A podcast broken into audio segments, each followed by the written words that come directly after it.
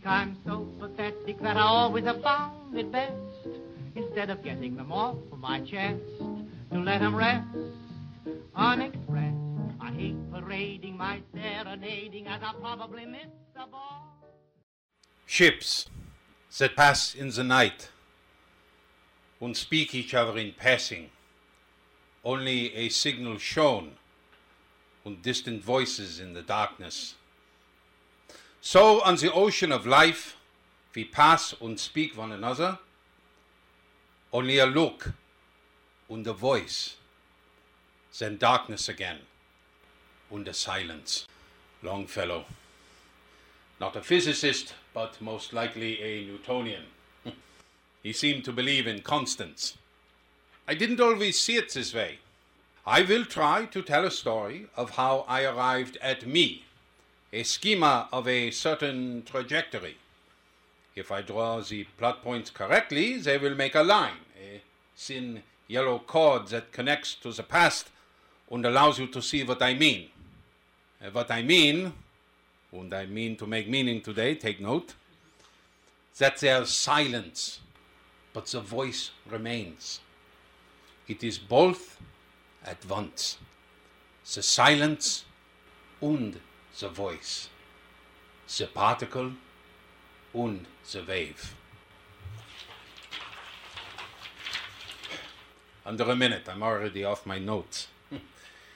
I will strive today to deliver my lecture as promised, but that is not always possible.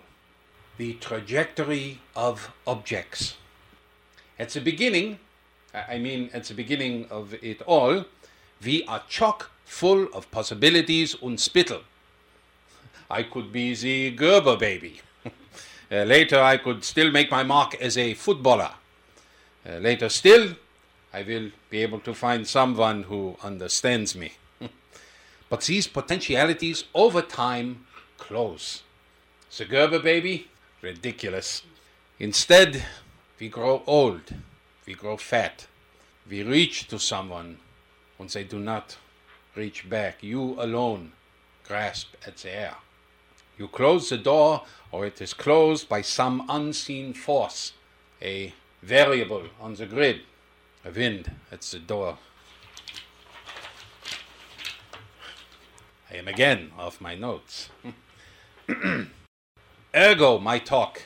Thoughts on quantum entanglement from Dr. Eric Schlosinger, father of wave mechanics. Father is a bit heavy handed now that I think about it. I prefer to think that the wave is my father and I am its son. It created me. No one would care what Dr. Eric Schlosinger has to say if it were not for the wave. That beautiful equation that somehow spilled out into the ink some 20 some years ago in a little cabin up on a hill in Switzerland. No one would care that the chance meeting of art and science yields a truth about the world that no one has seen before, that still no one can see, and yet is right in front of each of us every day. Well, on to the talk. Since supposedly this was an idea that was birthed, I intend to deliver, or at least speak of its delivery. Uh, maybe I am not the father, but instead a, um, a midwife. ah, my notes. Thank you for having me at the Phil. I like it. Nice curtains. I attended the talk here in 1925, a few months before the wave hit me like a, uh, no need to be redundant. As that was uh, 20, 24 years ago. I assure you that a Nobel in physics does not make you any better at subtraction. I saw an art historian named Gabrielle Berg. She played the kazoo. Anybody see it? No? Well, that was that. I remember it like it was yesterday.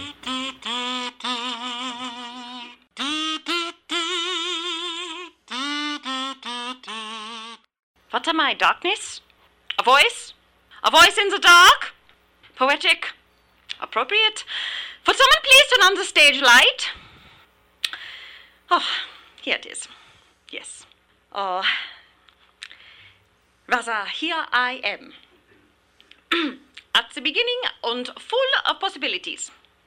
Hello. Thank you for having me at the Phil. I am given to understand that I am the first woman you have had speak here. It's 1925. You've been having these polite little conversations since 1683. None of you liked Emily Dickinson? Hmm? Do much punctuation? Or you could have had George Eliot. At least the name might have confused a few chaps enough to walk in the door, no? Well, they did not give me enough time to speak, and I will not finish. First slide, please. Will someone please make the slide go? Do I have to do it myself? Ah, thank you, my good sir. In this slide, from an altar floor of a kiva in the southwest of the United States, you see an image of four snakes raining down from foreboding clouds as if they were bolts of lightning. The picture tells a lesson from an old book the kinship of the Greeks of ancient Athens and the Moki Indians of Arizona. For the Moki, life is water, and their salvation and their ruin. In every culture and world history, contemplation of the sky is the grace and the curse of humanity. By that I mean the wave mechanics. People ask how I came up with such an idea in a week on vacation all the way back in uh, 1925 or thereabouts, only a short time after I was last here. Well, the figure of the muse is problematic, but uh, useful. Slide. We see a solitary serpent dancer in his native pueblo. Of all of the cultural practices of the Moki, the serpent dance is the most sacred. The height of their religious calendar, Moki children knit ropes in imitation of the snakes year round. I have an example of such an artifact right here in my bag. It's beautiful no? In the dance, a live, venomous serpent is placed in the mouth of the dancer. In the climax, the snake is thrust against the wall, physically invoking the spirit of lightning itself. And with it, so hope the Moki and good harvests. Cole Porter says that no matter what he's working on, wherever he goes, people want to hear, I've got you under my skin, or uh, you're the top. I've got wave mechanics under my skin. It's at the top of what you want to hear. They call it Schlosinger's equation. I call it my equation because I am Schlosinger. Schlosinger not talk about self in third person. Uh, my equation describes a particle as a wave. Now, we know that it is both, but I did not at the time. While looking in the shop window of a pretty lady's clothing store, we shoot, let's say, a thousand photons at a glass pane. We see that light is reflected because there is a uh, handsome gentleman in the reflection. Uh, I say there, sir, you are looking well. My equation will tell us that maybe 90% passes through while 10% is reflected. My equation will not tell us which photons pass through and which do not. This cannot be known. Only a probability of it can be known. In the new regime, only the unknown is known.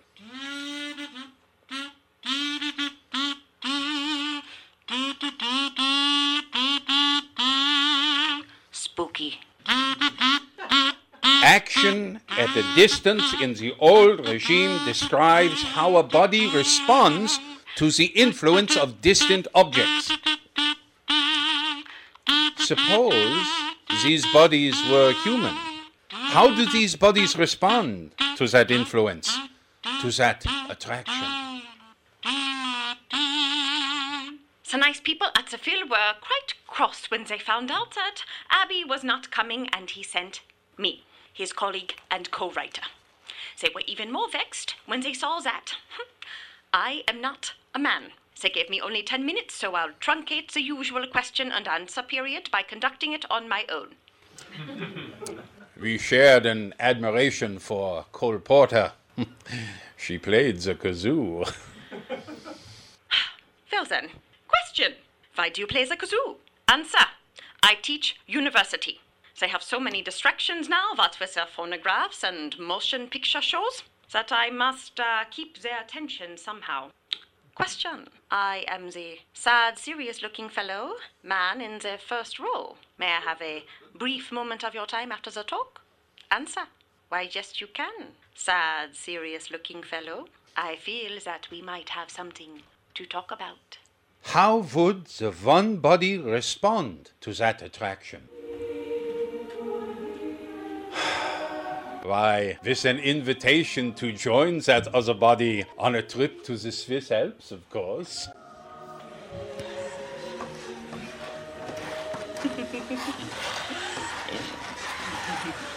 there is uh, something at the door. Oh, it's just the wind. Or maybe carolers. Uh-huh. Do the Swiss have carolers? if they do, let's hope it's in Italian. there are so many charming rhyming words in Italian. Maturi, caguri, capretta, l'erbetta. Oh. None of those would make for good Christmas songs, though. No, it's that cat again. It's cold outside. Maybe we should let him in. He'll probably give us the mumps, or worse. I don't think cats get mumps. Should I give him that old box? What for? To make a happy little cat home for himself. He can bring his lady cat friend over. Well, how am I supposed to work? Oh, work. Mm. work. Don't let it get in the way of life. Why don't you take a break? For in the Alps and at Christmas, you already figured out the wave thing, dear. And it's lovely. Electrons of waves. Who knew? Now, I told that Loon Werner. he says that if you measure an electron's orbit around the nucleus, it disturbs the hypothetical paths that the electron might take. You know this? Sounds like a lecture that you promised me you would only do if you made if you hold, made a point to hear the rest of mine. Then Bohr chimes in, like he always does, and says, rather drunkenly, that when objects are in superposition, we do not know what the state of any object is. And it is actually in all possible states simultaneously, as long as we don't look at it. It is the measurement itself which causes the object to be limited to a single possibility. Maybe I'll get some hmm, time in. Practice does make perfect. I need a thought experiment to show how things can't be in more than one state at the same time. it's like being alive and dead, and I. That damn cat again! If only I. C- if only I could kill that cat. Wow. Don't be a fool, Eric. But also not kill it. Uh, what if we put the cat inside a uh, box with a vial of radioactive material that, once it decays, will release a poison? According to their view, the radioactive material never and always decays at the same time until we measure it. Hmm. It's in superposition until observed, so the cat is both alive and dead until we open the box.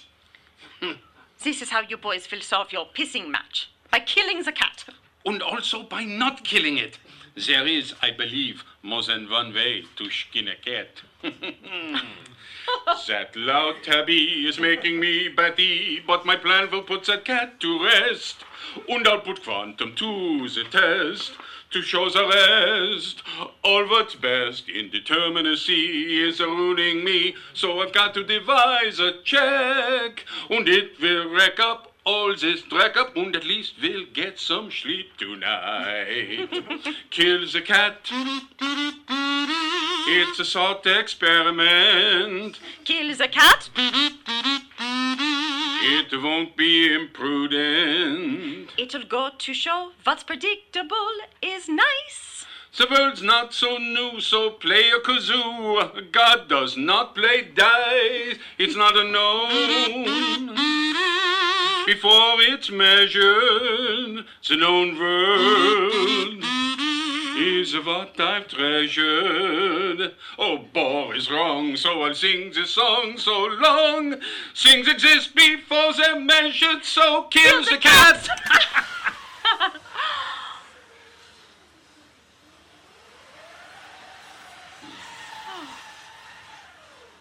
He's run away. Uh, what? Cats know. They know. When you're going to put them in a box and kill but not kill them just to solve a schoolyard brawl over, over little flecks of things. Uh, waves of things. In the world inside our world, they're all waves. All the really brilliant people these days are talking about things inside of things. Oh, would you suggest something better? Things next to things. you would understand if you heard the rest of my lecture. Well, by all means, dear. The stage is yours.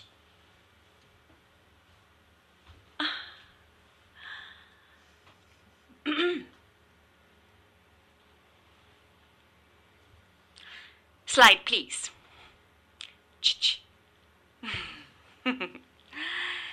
A glance at similar phenomena in Europe.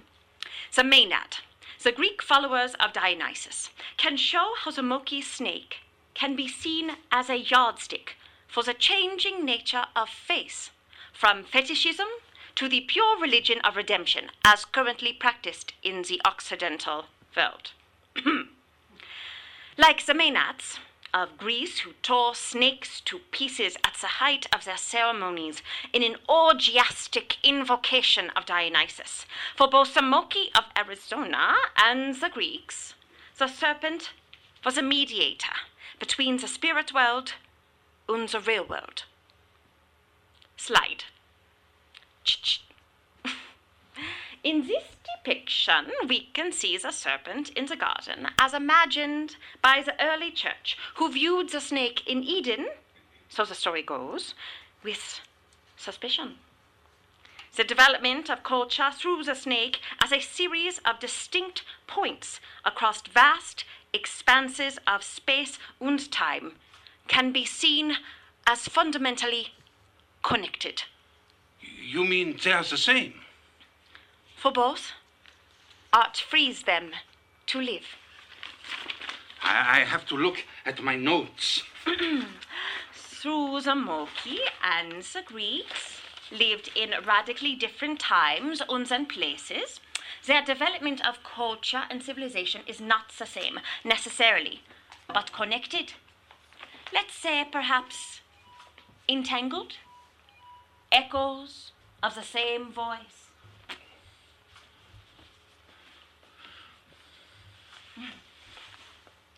That's what my work says. but now, life first. Come, dear. All this talk of things far away is making me lonely.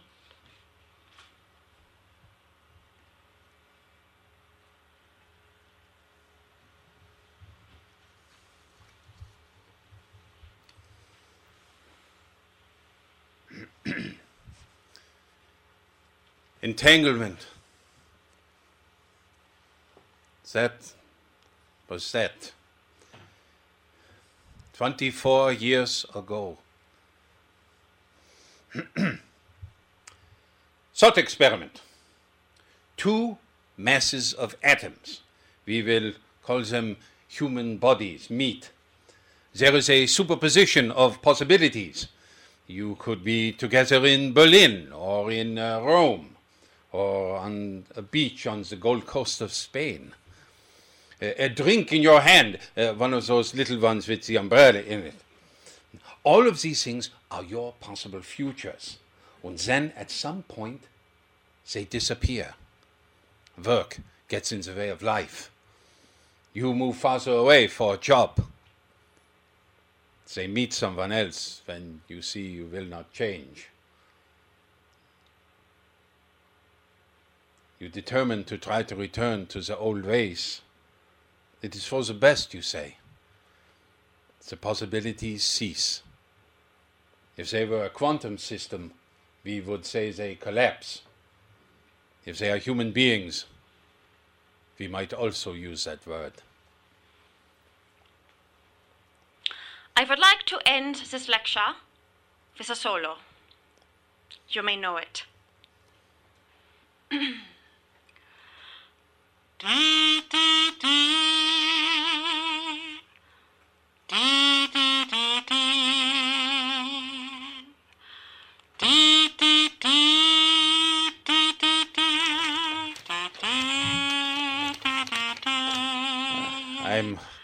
off my notes again.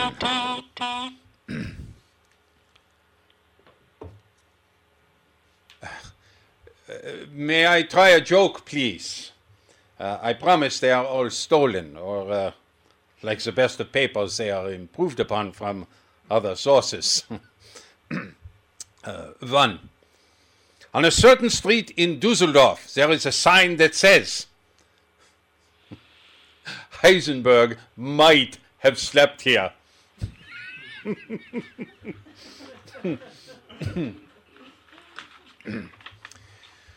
Two. The graduate student asks his physics professor, How many lives does a radioactive cat have? The professor replies, 18.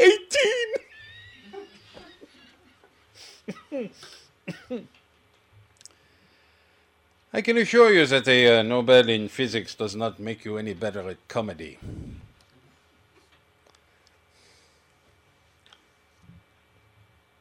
I was wrong. Light is a particle and a wave. An electron partly exists in all possible states at the same time, that is, until it is seen. She was right. Quantum entanglement. Two electrons, once entangled over time and space, can be removed apart. One can uh, be on the moon. The other can be, say, in a quiet cabin in the Swiss Alps. We learn that they are entangled until they are observed. While entangled, if one orbits one way, the other goes the opposite direction. Uh, like if you hold a rope between two people and turn it between you, you will always see the rope turning one way, while your rope mate sees it turning the other. Even when they are worlds apart, these bodies are entangled.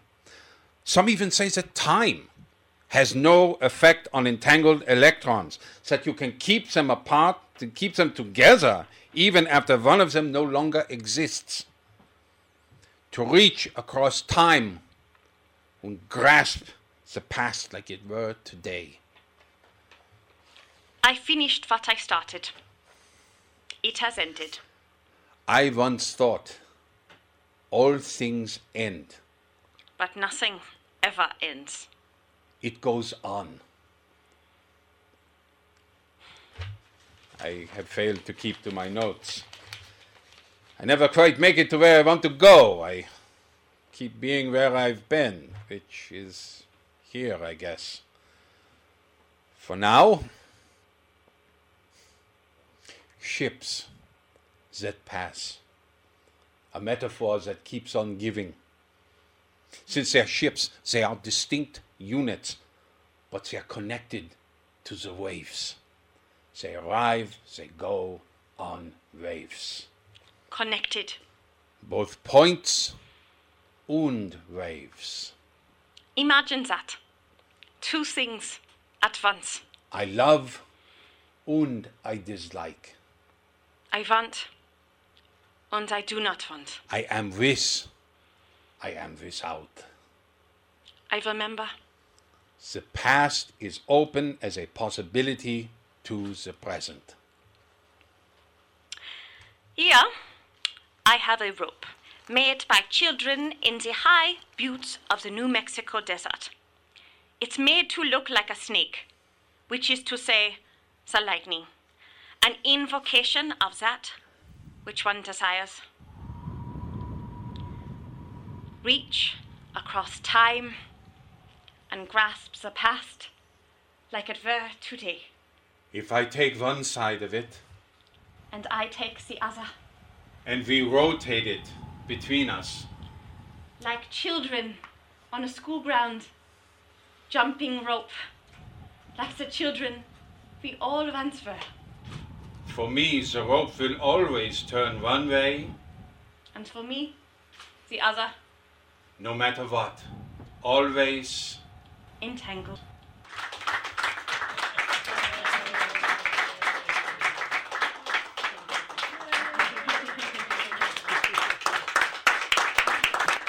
Your romance, you're the steppes of Russia, you're the past on a Roxy usher. I'm a lazy lout that's just about to stop.